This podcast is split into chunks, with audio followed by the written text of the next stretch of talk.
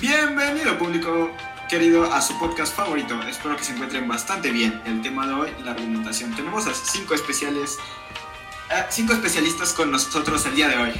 La, la jueza Fernanda Cervantes, la abogada Alexa Ávila, la diputada Regina Díaz, la senadora Ivana Celeste y una de las periodistas más reconocidas, Valeria Díaz. Y por supuesto, su servidor, Axel, que aunque no ocupa un cargo en el gobierno, cuento con mi doctorado en Ciencias de la Comunicación.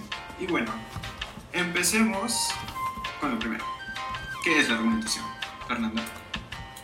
Gracias por esa cálida bienvenida. Y sí, la argumentación es un tipo de discurso que se fundamenta en dar motivos y razones para defender o rebatir un punto de vista, o bien para convencer a un interlocutor de la autenticidad de una idea o tema determinado por medio del razonamiento.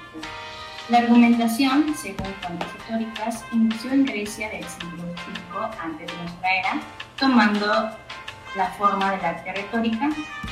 Inclusive Sócrates y Platón consideraron a la retórica enemiga de la filosofía y lo pusieron el arte dialéctico. Bueno, es impresionante cómo el arte retórico fue tan relevante para que estos personajes lo consideraran como un potencial. Valeria. se podría decir que argumentar es todo un arte. Significa aportar razones para defender una opinión o un punto de vista. También se podría decir que se pretende convencer al otro que se ponga del lado del punto de vista que defendemos mediante argumentos. Y en sí los argumentos tienen una estructura para que estén correctos. Esto se divide en cuatro. La afirmación, que es la idea que presenta el punto de vista. El razonamiento, que es probar nuestra afirmación, explicándola, describiéndola y por supuesto demostrándola. Ahí es donde viene la evidencia, que es la información que va a respaldar nuestra afirmación. Y por último, pero no menos importante, el impacto, el impacto sobre el público. Esto es de gran importancia, ya que va a decidir quién va a ganar el debate. Por supuesto, Ivana, esto que acabas de decir es completamente correcto, pero si no dominamos a la perfección los tipos de niveles, no podríamos ganar un debate de todas formas. Como primero tenemos al acto locutivo, el cual consiste en decir algo. Se denomina así el hecho simple de hablar que realiza el humano. Es la intención del hablante, su finalidad. Por otro lado, también está el acto ilocutivo, el cual tiene como intención del hablante su finalidad. Ejemplos de este tipo de actos son felicitar o agradecer.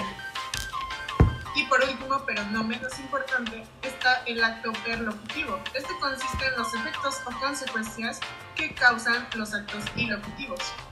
Y tiene en cuenta la reacción al hablar o escribir que realiza un ser humano. Pero los argumentos no solo se dividen en niveles, sino también en tipos. La organización de la, de de la argumentación es muy importante. El autor debe ordenar los elementos que va a presentar con el fin de que sea entendido por el lector. No hay que olvidar que las características fundamentales de la argumentación giran en torno a un objeto, donde el emisor revela su posición frente a este, con, el con lo que se produce una confrontación dialógica que tiene como finalidad defender por medio de estrategias. También son clasificadas según su capacidad de persuasión, según su validez formal y también por su contenido. Pero esperen, ¿dónde encontramos la argumentación? Esa es una pregunta muy interesante, porque en sí es una parte imprescindible de nuestra vida diaria y con frecuencia nos asalta la necesidad de convencer a los demás de que una idea que nos parece verdadera o justa la piensen también ellos aunque comúnmente se presenta en el ensayo, la crítica, el artículo de opinión, los informes de gobierno, ya que todos estos textos hacen uso de los argumentos para exponer y respaldar su idea principal. Algunos ejemplos más claros podrían ser los debates parlamentarios entre diputados y senadores. Bueno, se supone que así debería de ser, pero muchas veces sus argumentos son incongruentes. Tienes mucha razón, aunque también puede estar presente durante la defensa de una tesis académica, puesto que se debe convencer al jurado de la valía del trabajo. Aunque algo más común es cuando nos encontramos en una discusión matrimonial, donde los dos modelos de crianza deben congeniar en uno solo.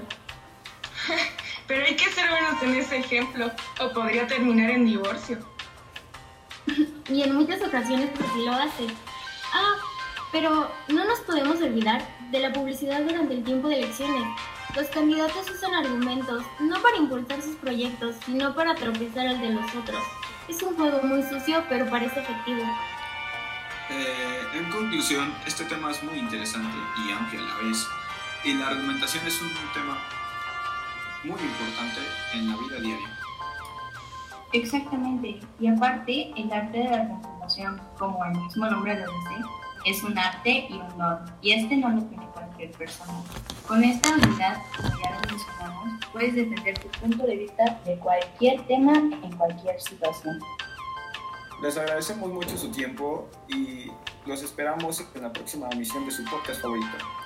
Hasta luego.